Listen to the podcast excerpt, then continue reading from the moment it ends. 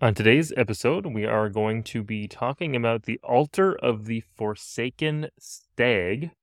Before we jump into the episode, if you would like to support the channel and more episodes being produced, consider checking out the affiliate links to Amazon and DriveThruRPG in the show notes. You can also support me over on Patreon or on itch.io. Um, I'm starting to get some products up over there. Currently, I have a I know a guy random table sheet that you can pick up for $1. Otherwise, you can also get that on the Patreon.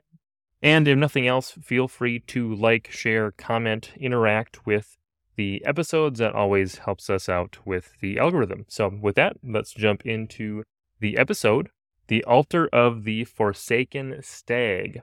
The stone altar at this location was once a sacred place dedicated to the worship of a powerful stag. A small stream of water runs through the location.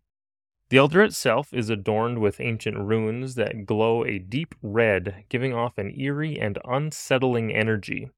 The atmosphere at this site is thick with the sense of corruption and anger. Near the altar, there is a desecrated rack of antlers with several of the tines cut off. Despite the damage, the antlers still seem to pulse with the power of the stag as sparks and lightning flicker within their remaining tines. Game Master note Upon successfully reading the runes, here's the description that they will get. The mighty stag, with antlers like thunderbolts, ran across the land, and with each step, a river was born. His powerful hooves struck the earth and created the waterways that nourish the land and sustain all life. May his spirit live on forever, guiding the flow of the rivers.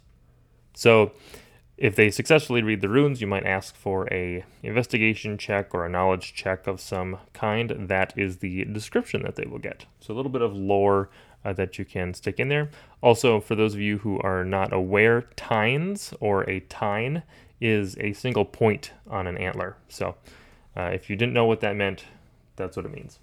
Now let's take a look at the mechanics. When you attempt to cut off a piece of the antlers, roll 1d20 you take the resulting roll in lightning damage as you cut at the antlers. On a 16 plus, you remove two of the tines. On a 10 to 15, you remove one tine. And on a 9 minus, you are unable to cut through the thick bone, but you may try again.